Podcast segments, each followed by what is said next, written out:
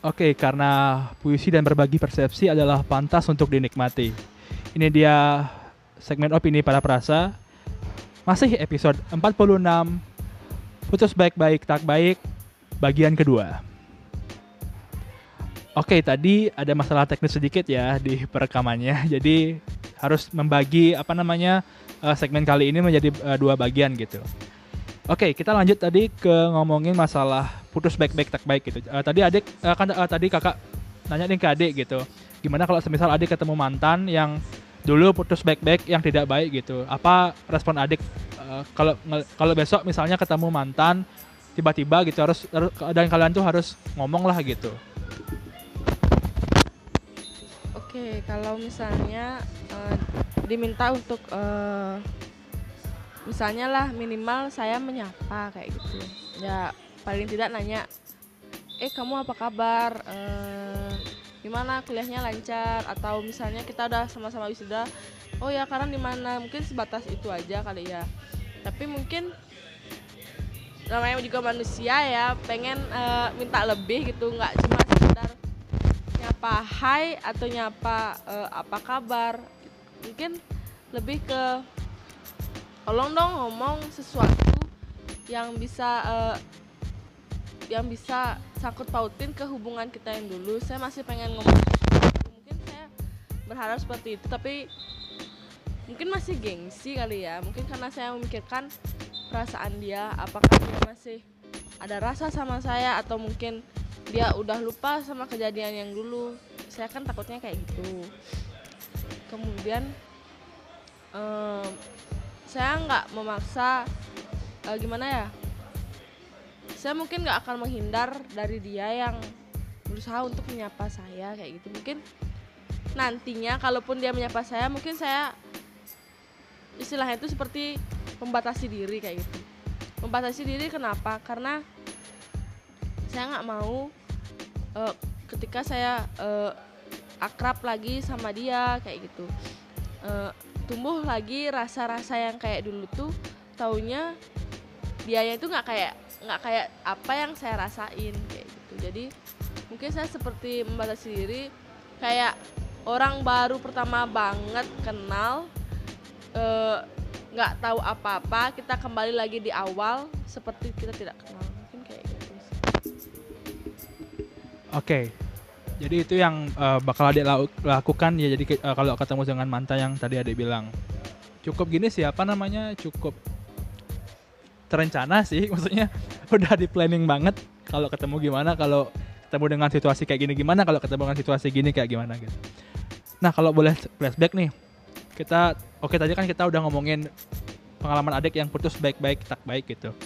Nah sekarang kalau di throwback nih kalau pengalaman kita berdua gimana apakah putus baik-baik baik ataukah putus baik-baik yang tidak baik menurut adik? Oke sebelum adik jawab, kakak dulu ya. Kalau menurut, ya, oke oke, oke jadi kakak dulu ya.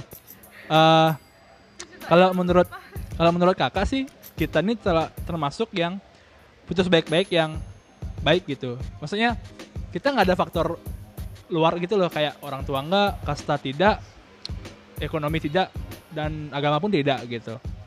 Ya kita kan putusnya itu ya karena memang ada masalah di kita waktu itu gitu. Apa masalahnya ya? Apa ya?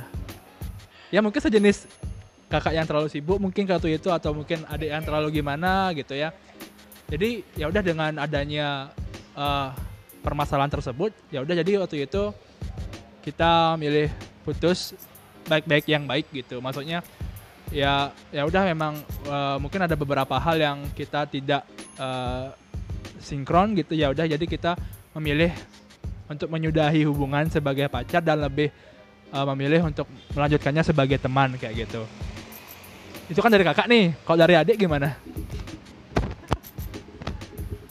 Um, gimana ya? Emang kita udah putus berapa lama ya? Berapa ya? Tiga tahun? Dua tahun ya dua tahun tuh lama kayak sampai lupa putusnya karena apa. Nggak bukan nggak penting sih. Cuma mungkin dari beberapa orang itu memilih untuk tidak mengingat karena terlalu sakit. Mungkin. Apa ya? Kalau kita sih mungkin lebih ke ya sebenarnya sih putus yang baik-baik yang baik putus baik-baik yang baik. Cuma mungkin lebih gimana ya? Saya itu tipe orang yang em, kalau putus kalau bukan eh, karena orang ketiga pasti karena organisasi atau suatu hal. Seperti itu. Dan ketika saya putus tuh entah kenapa saya selalu menjadi orang yang tidak terima tidak terima eh, kenapa harus kayak gini ujung-ujungnya? Kalau memang dari awal eh, dari kalau memang ujungnya kayak gini kenapa dari awal kita harus bareng kita harus jadian kayak gitu.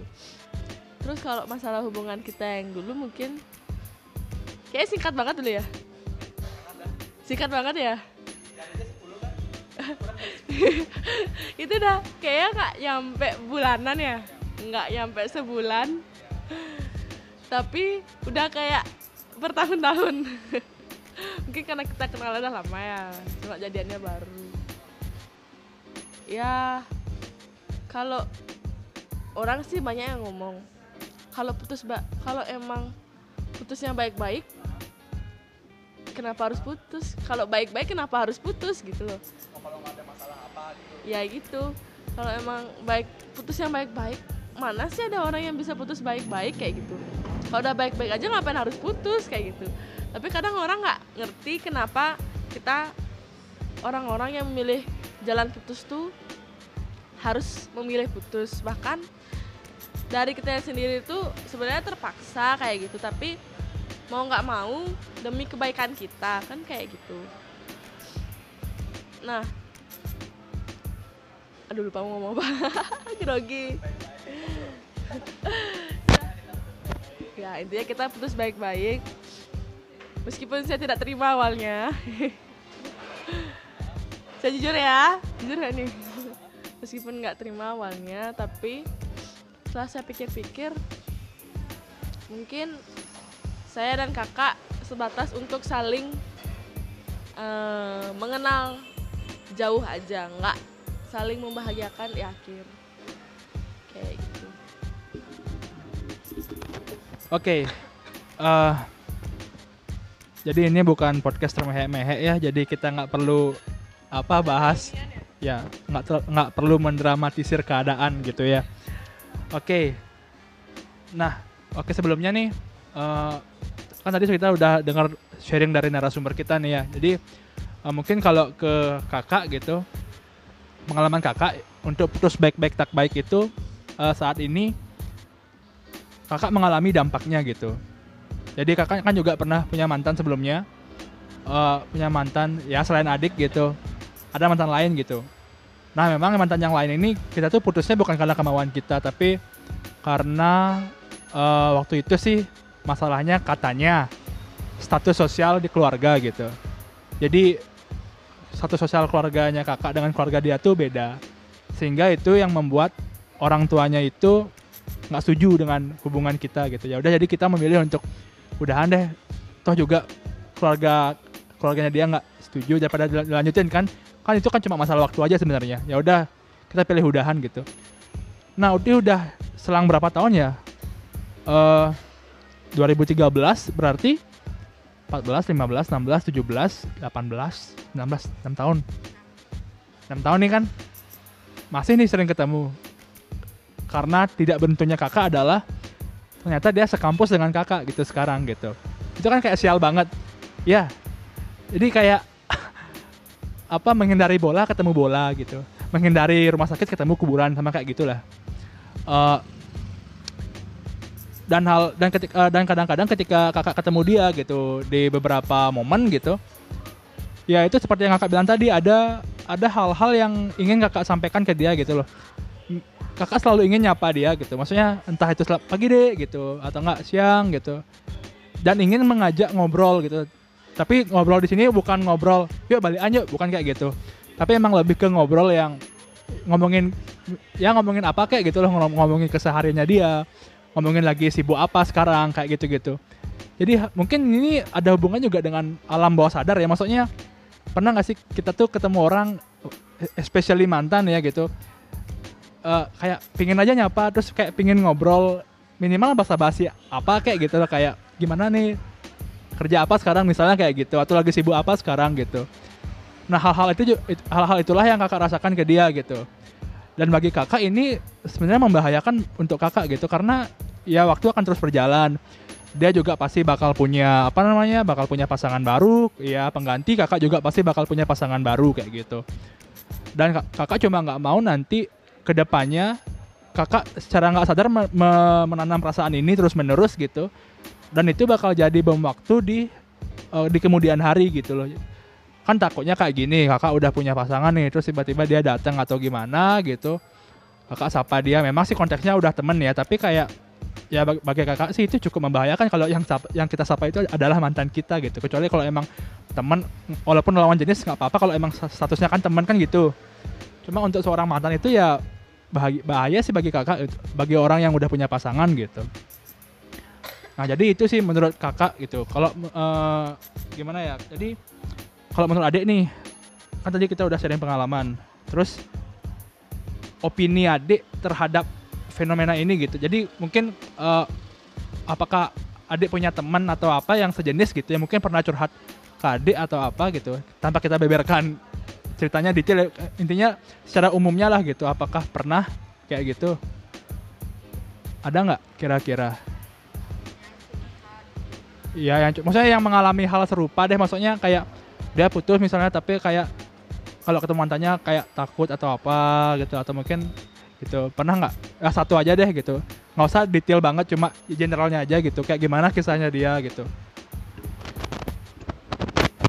Oh, Oke karena sebagian besar teman saya itu cewek, mungkin kan cewek itu lebih berperasa ya.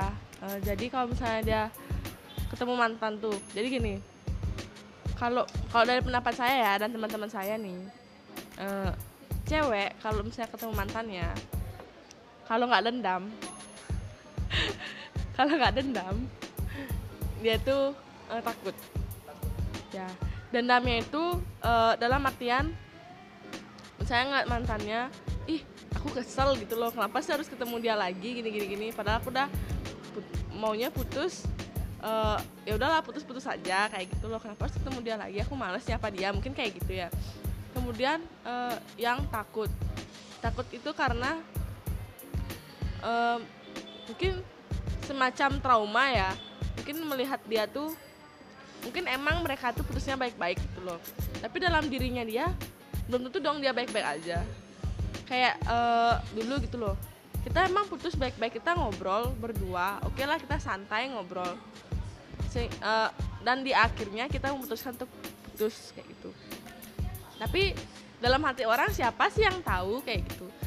Mungkin kita emang putus baik-baik tapi saya nggak tahu dalam hati kamu tuh kamu beneran baik nggak putus kayak gini? Kayak gitu loh. Jadi mungkin eh, semacam takut. Takut eh, takut perasaan trauma takut sama perasaan itu muncul lagi kayak gitu. Meskipun kalau dibilang ih gr banget sih belum tentu juga eh, dia tuh nyapa kamu tuh. Artinya dia pengen balikan mungkin ka- kalau orang yang agak sensian ya pasti mikir kayak gitu. Tapi kalau bagi orang-orang yang merasakan hal ini mungkin bilang "Eh, kamu nggak tahu sih rasanya sayang tapi memang benar-benar harus putus kayak gitu. Say- sayang tapi kita diputuskan untuk putus kayak gitu. Jadinya takut eh, karena masa lalu takut karena perasaan itu datang lagi eh, takut karena omongan orang. Kayak gitu. Jadi kebanyakan teman-teman saya sih pengalamannya kayak gitu. Cerita ada eh, ketemu mantan kayak gitu. Ketemu mantan saya lagi jalan gitu sama pacarnya yang baru atau nggak misalnya jalan lagi sendiri gitu. Kita mau nyapa eh, enggak nggak nyapa. Pengen kayak gitu jadinya. Ababil banget sih gitu. Kita tuh kenapa sih? Nyapa nyapa aja gitu. Kalau nggak nyapa ya udah lewat aja kayak gitu. Oke, dan parahnya lagi sih kalau menurut kakak banyak nggak semua ya, banyak orang yang eh, mengira bahwa mereka itu putus baik-baik yang baik padahal tidak baik gitu loh. Gitu. Banyak yang kakak rasa kayak gitu karena buktinya memang banyak juga yang banyak hal yang be- be- beberapa orang itu ketika putus banyak yang belum diselesaikan gitu. Pokoknya ada yang belum tuntas deh gitu. Even mereka putusnya baik-baik ada diskusi atau dialog apa gitu. Tapi itu didasari dari hal yang memang bukan kemauan mereka gitu. Tapi nggak nggak sedikit juga sih yang putus baik-baik yang baik gitu. Jadi berimbang lah gitu. Cuma yang kakak temukan memang seperti itu kadang-kadang. Dan itu ya menurut kakak eh, agak bahaya sih karena ketika kita nggak tahu apa al- kita putusnya tuh karena apa sih gitu? Dan apa sih dampaknya ke depan kalau kita putus kayak gini gitu? Itu sih. Oke yang terakhir deh ini. Kalau dari kesimpulan adik benar nggak statement putus baik-baik yang karena faktor luar itu? Maksudnya bukan karena kemauan intern dua orang itu adalah putus yang membahayakan di suatu hari nanti. Benar nggak? Benar atau enggak dan kasih alasannya Kalau menurut saya sih benar ya. Kenapa? Karena eh, putus yang enggak dari dua belah pihak pengenin gitu atau misalnya entah sebelah atau mungkin dari kedua belah pihaknya yang nggak mau itu benar-benar berdampak besar bagi eh, ke depannya mereka ke ke depannya mereka itu kenapa karena kalau kita bilang bahasa puitisnya itu masih ada perasaan yang tertinggal. Kayak gitu. Jadi mungkin mereka putus tapi eh, jiwanya mereka tuh masih pengen bareng gitu. Tapi ada sesuatu hal yang eh, mengharuskan mereka putus kayak gitu. Jadi lebih baik kayak gini loh. Kalau kamu memutuskan untuk menjadi bagian dari seseorang. Menjadi eh, eh, bagian terpenting dari seseorang. Coba kamu pikirkan dulu. Jangan di saat nanti kamu baru bilang ah eh, kah kita udah nggak cocok kita mending putus aja. Ah karena kasta ah karena faktor ekonomi lah bla bla bla bla bla. Kalau memang itu yang kamu pikirkan kenapa nggak dari awal kamu pikirkan? Seperti itu. Jadi kalau misalnya bagi kamu yang mau dekat sama orang eh, entah cewek atau cowok itu mending kamu tetapkan dulu dari diri kamu pantaskan diri kamu untuk dia Eh, cocok nggak saya buat dia Eh, kalau misalnya ke depannya kayak gini saya harus bagaimana Eh, kemudian jangan kalau saya sarankan sih jangan kalau mau deketin orang tuh jangan eh, terlalu cepat gimana ya?